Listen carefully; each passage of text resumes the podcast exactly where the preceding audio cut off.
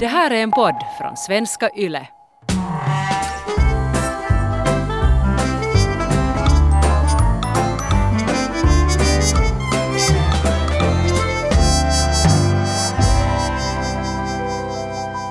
Du lyssnar på Min galna mamma. Jag är Vivi. Och jag är den galna mamman Heidi. Ehm, jag tror inte att det akademiska är för mig överhuvudtaget. Jag känner att universitet och universitetsstudier ehm, inte passar min personlighet, min hjärna och jag tycker för, faktiskt det är ganska elitistiskt. Det, det där med elitism kan jag hålla med om. Och för, för det blir ju lite sådär, man brukar ju tala om elfenbenstorn. Har du hört det uttrycket? Nej. Att, eh, att, att, att de ak akademikerna och akademien de befinner sig i ett högt torn och ser ner på andra. Och där i elfenbenstornet så är de kanske inte så medvetna om vad som händer utanför det akademiska. Ja, och det är någonting som jag känner hela tiden i mina studier. Eh, jag vet inte, är det på grund av min bakgrund eller för att jag är så jävla fucking smart. Jag har ju också perspektivet utåt. Och, och just att jag kan se, jag kan se det där elfenbenstornet. Men sen känner jag att det finns några som är helt låsta inne och behöver någon som hämtar dem därifrån. En, en liten Rapunzel story. Liksom. Jag går och öppnar dörren och, och hjälper dem Alltså slippa du, du ut. menar att det är du som är den där Rapunzeln som kommer och säger att Hörni, det här stämmer ju inte, för gå ut ur ert torn och se hur det ser ut på riktigt. Nu, skulle, nu tror jag att vi behöver konkretisera för att, för att det kan hända att alla inte riktigt förstår vad du menar nu. Vad, vad, är, vad är det som finns där uppe i tornet som inte har förankring till verkligheten? språket. Det akademiska fältet skriver jättemycket och talar jättemycket om ett fenomen som är gatekeeping. Och det är just det här med att man håller vissa diskussioner ehm, bort från andra och, och ger inte plats. Och det, det är just det här sättet som man då utövar makt. Akademia håller människor utanför för de gör det så jävla svårt och invecklat när de försöker förklara ganska sådär normala samhällsproblem. Um, man använder sig av ett, att- av ett jätteinvecklat språk och använder olika uttryck som post och, Postmodernism? och så här ister. är det så att man stoppar post i lite allting? Ja, och jag förstår inte riktigt ännu heller vad det betyder. Det tog jättelänge för mig att lära mig vad diskurs betyder, för att ingen förklarar det. För att man expektar att alla förstår de här uttrycken från första början. Inte vet jag att har man då lärt sig det på gymnasiet, men när jag inte har gått någon fucking gymnasie så jag är ju helt sådär excuse me. Så, Men du kommer ju från ett akademiskt hem, har inte vi använt de här uttrycken i våra middagssamtal? Nå vitut. det här, nej. För att no, det här är inte sånt som, som man snackar om normalt.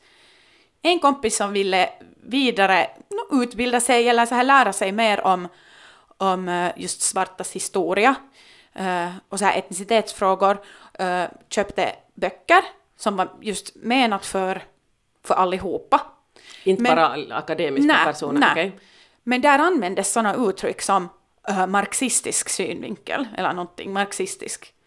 Och, och då frågade hon och, och, och för, försökte vara så att hej, att jag vet nu inte att är jag dum för att jag vet inte vad det här betyder.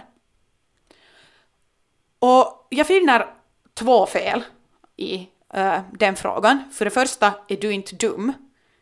För att det finns inte någon sån här allmän plattform var man lär sig de här uttrycken. Det är inte konstigt att inte veta vad marxistisk bla bla bla betyder. Jo, och i dagens värld är det nog väldigt få som uttryckligen har läst Marx. Nå, det är ju texter. det att ingen gör ju det. Ingen gör ju det. För det andra, ehm, att sånt här skrivs utan att ge någon slags förklaring till det. Att det förväntas just att man känner sig dum för man inte förstår någonting som aldrig förklarats ordentligt. Och det tycker jag att är ett så jätte, jättestort problem just i akademia. Och jag är trött på det här, minst sagt. Jag tycker att jag har alltid talat om det här och jag har ofta kommit hem eller kommit då på besök och talat över min bitterhet mot just skolan. Jag hör dig och jag förstår dig, men att nu för tiden är det ju ändå så mycket lättare än på min tid, för det finns ju Google. Du kan googla Marx. På min tid måste man gå till ett gammalt bibliotek om man inte förstod någonting och försöka leta fram det. Ja, men sen är ju Sen är det ju jättesvårt med den där källkritiken, att man kan ju inte bara ta den infon som finns på Wikipedia, utan sen måste man väl just fara till några bibliotekssamlingar och därifrån läsa på nätet något jätte just vetenskapliga och akademiska artiklar som förklarar det här då från eh, en eh, objektiv synvinkel. Att, att inte skulle jag säga att det är svårare eller lättare nu. Ja, det kanske är tillgängligare. Men det är det att en person då utan akademisk bakgrund som ska gå och googla vad marxism är, är det jättesvårt att komma till ett enkelt Mm. och brett svar. Mm. Ja, jag måste säga också att när det talas så mycket om intersektionell feminism nu för tiden, så jag försökte på riktigt googla att vad betyder det här intersektionell egentligen? Jag förstår i princip vad det betyder, jag förstår att det är inkluderande, att alla, alla ska vara med. Men sen samtidigt liksom alla förklaringar jag hittar på intersektionell feminism, de är så förbannat akademiska de här förklaringarna att ingen Exakt. människa förstår vad det innebär i praktiken. Exakt.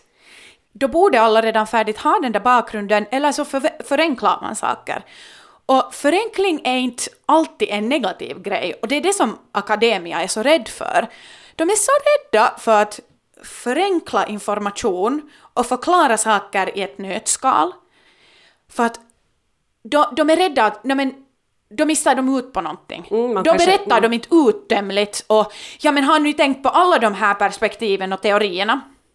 Och det är sådär att jo men nej, för ingen människa kan heller vara följa hundra, en hundraprocentig sanning, för det finns inte. Så det hjälper inte en akademisk människa att ha alla dessa teorier i hjärnbanken när de ändå inte kan i praktiken behärska de här grejerna. Mm, och, och nå ut med dem. Jag som journalist kan ju berätta hur förbannat svårt det är att intervjua akademiska personer. För de kan inte komma med sådana här eh, tydliga, klara, korta meningar. Det är jättesvårt att få hunti av en akademiker. Hunti är det här som man behöver till exempel för ett två minuters TV-nytt inslag. När en människa säger några men- meningar som klargör, som, liksom, som kommer med kontentan av det. För att de här akademiska typerna kommer med å ena sidan och å andra sidan så svänger de med alla de här termerna som man inte förstår vad det betyder. Och jag säger bara att Esaias Tegnér sa det här redan på 1700-talet. Har du hört om honom? Nå, du brukar ofta qu- quote, quote him. Ja, ja, för att jag tycker själv att, att liksom det dunkelt tänkta blir det dunkelt sagda. Nu kommer jag inte ens ihåg vilken, vilken väg han sa det, eller var det det dunkelt?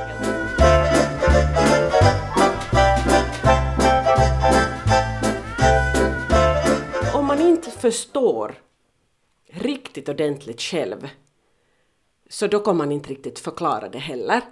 Och jag fick ju det här in my face när jag blev mamma. De tre små vetgiriga barn som frågar varför, varför, varför, varför, varför. Åh, ja den Och, och jag brukar ju aldrig säga att, eh, för, för när jag var liten så hatade jag själv det här när man sa åt mig, men du förstår det sen när du blir äldre. Ja, nej, men, nej, men hellre säger man jag vet inte. Ja men det sa jag ju heller aldrig. Just. Utan jag börjar alltid förklara. Ja. Kommer, du, kommer du ihåg mina förklaringar? Nej. Men var jag faktiskt en sån som frågar varför, varför? Jag tycker inte jag hade på samma sätt Det var som... kanske mera Emil då. Ja. Det var, det var kanske Emil som, som gick till dagis och höll sexualundervisning sen när jag hade förklarat åt honom varifrån bebisarna kommer. För att han hade då frågat. Ja, ju klart det för att det var då Vicke var i magen. Just ja, men vad betyder då elitism? Det är ju också inte... Det här är ju elitistiskt att jag använder ordet elitism, för inte förstod jag tror jag heller riktigt för vad det betydde. Jag vet ju att det finns, eller jag visste att det fanns någonting som eliten. Man brukar kalla någonting för eliten, alltså de, de då med, med hög status i samhället eller med mycket pengar, eller sen um, de inom just politik, det har mycket med så samhällsklasser och allt det här, men elitistiskt betyder ju det att det är utestängande på toppen och ofta det att man är ganska dryg mot folk som inte då vet, förstår eller har kommit dit. Mm. Att man sen- ser det ja. som på toppen fast det här med akademiska betyder inte bättre än något annat. Det är bara, det är, sin- det är sin egna grej. Ja, vi har ju de här olika eliterna som egentligen inte hör ihop för att ekonomisk elit är ju inte alls samma sak som akademisk Nej, elit för precis. akademikerna brukar vara ganska fattiga nu för tiden. Att i tidernas begynnelse var det ju bara de rika som kunde få en akademisk Mm. utbildning så därför hörde de här på något vis ihop att, att om man fick en akademisk utbildning så betydde det att man i alla fall kanske från början redan hade pengar eller sen hade man möjlighet att få goda inkomster tack vare sin akademiska utbildning. Men så är det ju inte heller riktigt. Mm. Eller ja, i Finland. Så att just i Finland då var det, borde vara en möjlighet för alla. Men sen utestänger man den här möjligheten ändå med att vara ganska ex exkluderande och väldigt svårbegripligt. Till exempel när jag läste på, jag minns inte vad det var jag sökte, men jag sökte i alla fall om språk och så här ett akad akademiskt språk. För jag ville veta varifrån det här dunkla språket kommer från. Varför ska man skriva på ett visst sätt? Ju, man vet ju genast när man ser en akademisk text jämfört med vad som står i tidningen eller i en bok. De är helt olika. Så jag försökte kolla att vad är det här? Och historien kring just evolutionen i akademiskt skrivande kommer jättemycket från att det var först att det var ju alltid män då som var de här akademikerna för att man lät inte kvinnor eh, studera på universitet. Så, så sen när eh, kvinnor började började komma in i det akademiska fältet så börjar man ju för att klara sig och bli accepterade av de manliga kollegorna så försökte man ju härma ganska långt. Men det har ju gjort att deras språket blev allt svårare och svårare och svårare och svårare. Så att mycket handlar om att det har varit en maktkamp hur man har skrivit det här. Vem, vem som skriver allra bäst och noggrannast. Så att den som skriver här- svårast, den vinner. Ja, För att när jag läste de här akademiska artiklarna som du till exempel skulle läsa till inträdesprovet, så jag tyckte det var usel svenska. det var usel svenska. Jag, jag tyckte de var väldigt dåligt skrivna och då undrar jag att, att det blir ju himla tokigt om akademisk text ska vara lika med dålig svenska. Ja. ja, vi hade faktiskt språkvetare på besök. Och en fråga som jag sa är att det känns som att svenskan och språket inom akademia är annorlunda. Och de bara ja. Sen var jag sådär att ja men det är ganska skit. Att det, det, det är svårt att förstå och det är jättenoggrant. De bara ja. Aha, Och sen, sen jag försökte få någon slags så här svar på det, så de bara att ja, det akademiska språket kräver mycket mer och det är svårt. aha. Och då var jag bara sådär att men fuck you! Nej men inte sa du väl det? Nej, för det är ju inte språkvetarnas fel. Att man ser inget fel på att språket är svårt och svårt att begripa, för att det hör till. Hur många saker är inte dåligt i den här världen för man tycker att men det hör till? Varför är akademia det ställe var man försöker förändra världen samtidigt som det är ett av de mest konservativa samfunden i hela världen? Va fan?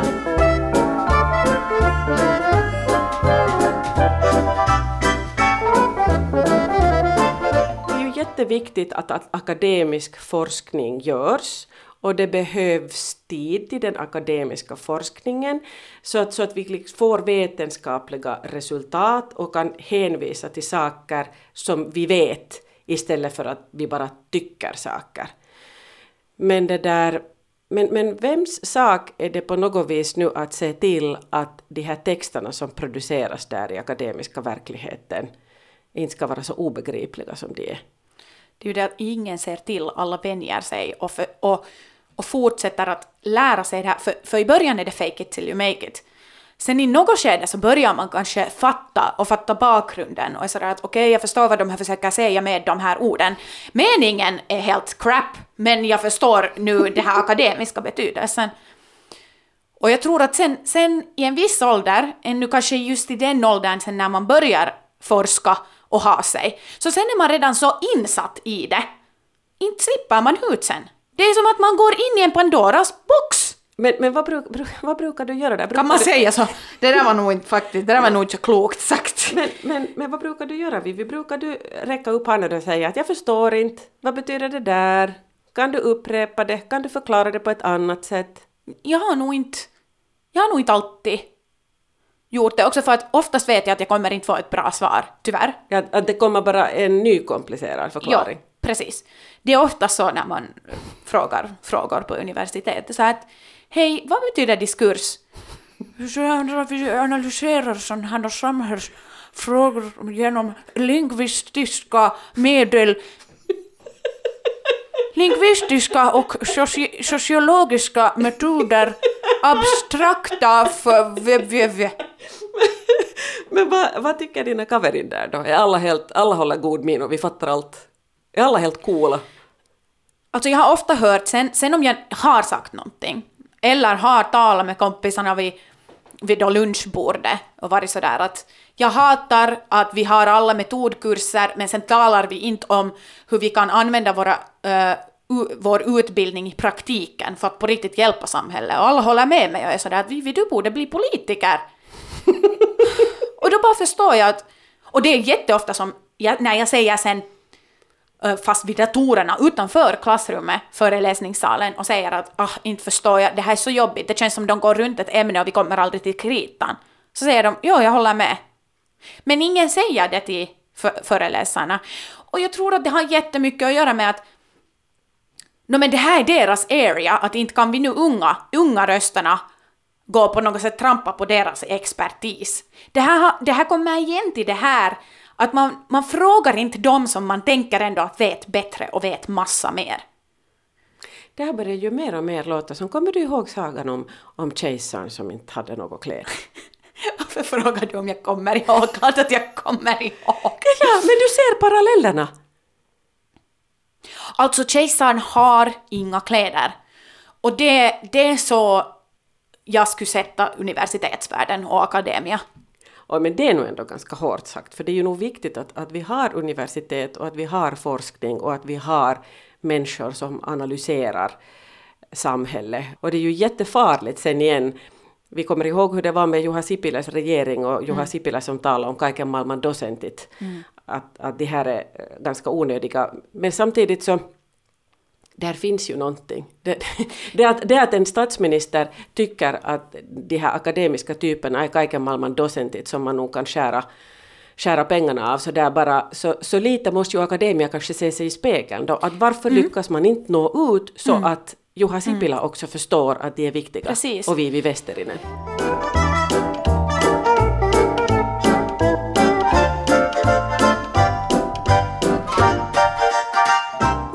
Märker mer och mer hur jag inte är gjord för det här akademiska. Jag tycker inte om det. Jag vill faktiskt ta avstånd från det. Och jag, jag vet inte, ska jag flytta till landet och bli smådjursskötare? Jag hör vad du säger Vivi. Och att vara smådjursskötare, eller var det djurskötare du sa? Överhuvudtaget djurskötare, det låter fint, det är ett viktigt arbete. Och jag är säker på att du skulle vara jätte, jättebra på det. Och du har ju alltid haft god hand med djur. Jag kommer ihåg hur du älskade Pepsi Kanin och Pepsi Kanin som hatar nästan alla andra i vår familj älskar dig. Så att du har definitivt det som behövs för att vara en djurskötare. Men jag är nog lite oroad nu om du tänker att du ska avbryta dina studier. För, och för, här, här kommer den viktigaste poängen. Jag tror att just sådana som du behövs i akademia. Jag har inte tänkt på att avbryta just för att jag tror att här kommer ändå ganska mycket den här prestationsångesten och sådär att det skulle, jag, skulle, jag skulle känna mig som ett misslyckande om jag inte skulle slippa igenom det här. När jag nu ändå försökte så hårt och och så, så jag har nog tänkt att jag ska, alltså jag ska, jag ska bli färdig kandidat.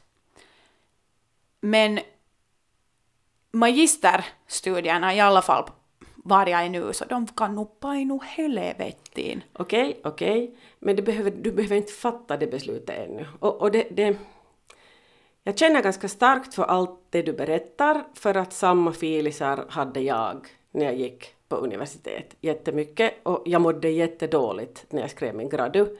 Jag tyckte det var hemskt. Men samtidigt så vet jag att du skulle nog klara av det och, och jag vill att du ska komma bort från den här prestationsångesten. För det är hemskt mycket den som stör dig nu. Det är bara det att, att någonting som jag inte tror att, att många fattar är att det handlar inte om att klara av det, för nu, nu tror jag att jag också skulle kunna tvinga mig. Det är bara det att jag finner ingen glädje i det. När jag talade med då min campis, och jag var bara sådär att just så här någon dag vid lunchbordet och jag bara jag hatar det här, uh, jag kommer ingenstans, jag har, alltså vad, vad gör jag här egentligen? Och sen tittar hon på mig helt seriöst och sådär att det här är ju en valbar grej, det här är ju, det här är ju en utbildning som du har valt för dig själv. Och jag bara, tittar jag på henne och bara, vänta, säger du att, säger du att du ändå e-, e-, är, är kiva att du finner dig i den här positionen och att du på något sätt har valt rätt? Och hon bara att, ja. Och då är hon bara sådär att, att jag har valt de här studierna och det här är ju någonting jag har valt för mig själv. Och, och jag ser en point i det här. Jag ser en point för att det här är vad jag ska jobba med i framtiden. Och så vidare. Och då bara förstår jag att jag har kommit hit bara för statusen. Jag har kommit hit bara för, på grund av förväntningar från andra och på mig själv. Jag har bara försökt uppfylla en roll. Jag förstår det där också. Eh, jag, jag, jag blir nog jätteförvånad om inte några andra av dina vänner har sådana känslor, för det ingår också i processen när man studerar på universitet. Att, för att det är ändå svåra grejer, man måste hela tiden aktivera sin hjärna, man är tvungen att lära sig nya saker, läsa tentor och man blir trött. Men, men man utvecklas. Eh, universitetsstudier handlar också om det att det ska ta några år, för samtidigt som du studerar så växer du som människa och, och, och din hjärna utvecklas och, och, och du hittar dig själv. Att du måste se det så mycket mer än bara de här studierna som du läser. Jag tycker inte det är hälsosamt att inom citat, fortsätta ge sig tid. Fortsätta växa under det här och tills, eller fortsätta med det här, till slut kommer du tycka om det. För what if not? du är bara 21. Du har ett långt liv framför dig. Och eh, jag tror ju nog på det där att man slutför saker som man har börjat. Universitetsstudier är en sak. Och hur mycket du än har studerat och hur färdig du än har blivit sen av universitetsstudier så är du ju fortfarande inte färdig. Nej. För att um, för man ska ju studera hela livet. Mm. Man ska lära sig saker hela livet. Och, och livet är ju inte heller så att, att, att, du bara vet vad du vill bli när du blir stor. Mm. Jag har ingen aning. Och det behöver du inte ha. För saker dyker upp. Mm. Vad jag önskar för dig nu är att du på något vis hittar glädjen. Men vet du, vad, vad är en glädjefråga med att skriva en essä på fem sidor över vad diskursanalys är? Det låter som en mardröm. Mm. Men jag har ju aldrig studerat journalistik. Så you fucking faker på riktigt. ja, att jag, jag tycker att litteraturstudierna var definitivt mycket roligare. Men det att du får en universitetsutbildning, det är ett bevis på att, att du liksom kan hantera fakta och kan behandla text och kan förstå sammanhang. Ja. Och när du har bevisat det så, så sen, sen öppnar sig dörrarna för dig att, att liksom jobba med sånt där du ska förstå olika sammanhang.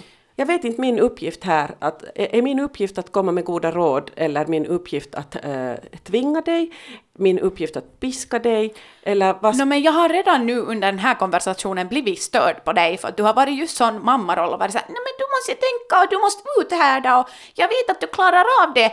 Men det är sådär att samtidigt som du är sån mental hälsa och allt sånt där förr så är du sådär egentligen sen när jag säger att jag mår dåligt av det så säger du Ja men det blir ju bättre sen. Som är just sådär, just.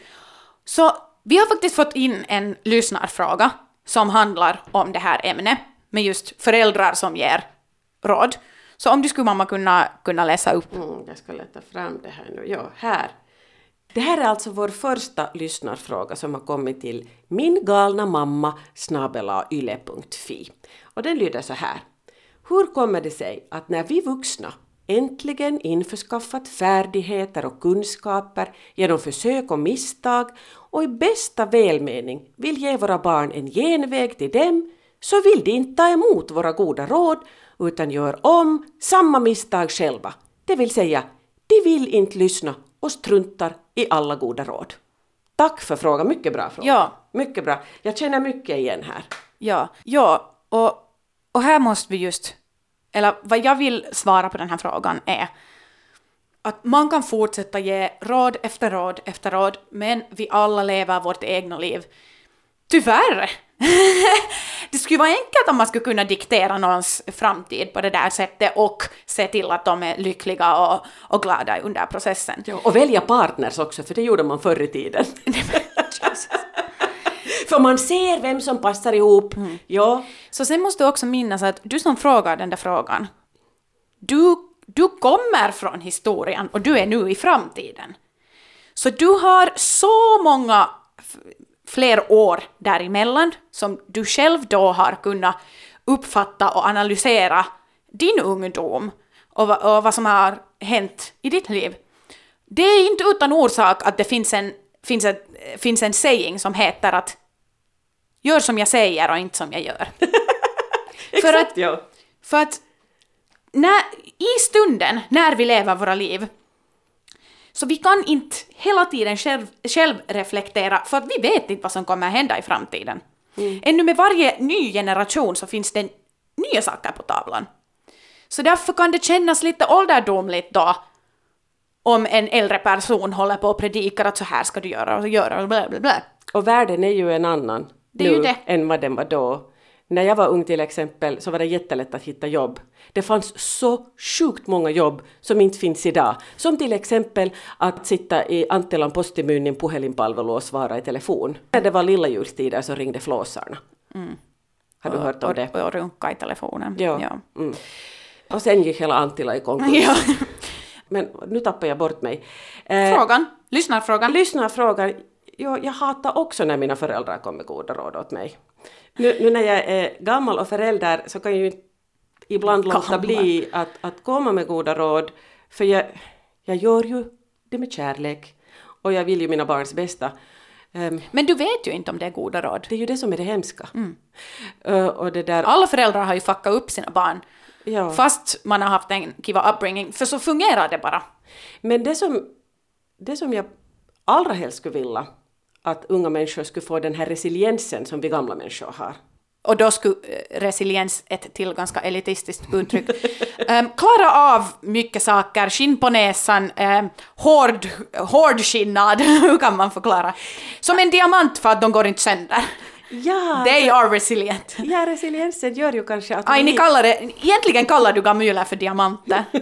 det är ju du som pratar nu hela tiden när jag försöker förklara vad resiliens är, för den eventuella lyssnare som inte riktigt vet. Så det handlar om att lita på att den här situationen kommer att bli bättre och, och, och också den här situationen går över och jag kommer att komma hel, helskinnad också ur det här och jag kommer att kunna hitta sen också i utmanande situationer. Och man kan ju alltid sänka ribban. Har du gjort det? Ja. För jag är redan så stressad som människa och har redan prestationsångest. Så, och med de här studierna, så jag anser min egna lärning som viktigast. Så mina prestationer kommer inte alltid vara mitt bästa, om, om ens det, för det tar väldigt mycket arbete. Att jag sätter ribban lågt, men ändå försöker lära mig just de grejerna som äh, intresserar mig och, och ta in det på mitt egna sätt. Och då har jag ju inte alltid haft um, jättehöga vitsord, Um, men, men jag har inte tagit illa upp av det. Och då var det just någon som, som nämnde att, att det var jättekiva att på något sätt höra din approach. Och då var jag bara så att ja, men det här är sanning. Alltså jag har ribban väldigt lågt. Och det är jättesvårt när man har prestationsångest. Men det har hjälpt mig att just, jag bryr mig inte överhuvudtaget av vitsorden. Jag bryr mig bara att jag får uppgiften gjord. Mm. Men det, det. Och samtidigt som jag då lär mig. Men de här uppgifterna är ju från Satan. Mm. Det är de. Hej alla Vivis lärare på Sossokom. men, Nej, men ni alla vet, I'm an obnoxious asshole. Så. Men ja. Men sen tänker jag på alla djurskötare out there som gör ett jätteviktigt jobb. Att jag vill inte att någon ska tycka att vi på något vis ser ner på djurskötande. För jag tycker på riktigt att om du vill bli djurskötare så skippa de här akademiska studierna och bli djurskötare. Nej, absolut. Var, varför skulle vi... Va? Nej, det var inte alls poängen. Mamma, mm. jag säger ju inte det här sarkastiskt utan nej, jag nej. säger det här seriöst. Ja, men livet är fullt av möjligheter. Ja, och det är därför jag känner mig så instängd där i skolan. Mm.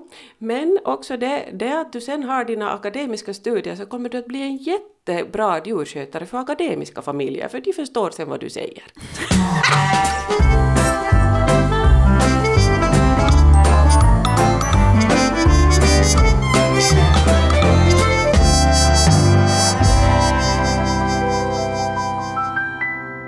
Det här är en podd från svenska YLE.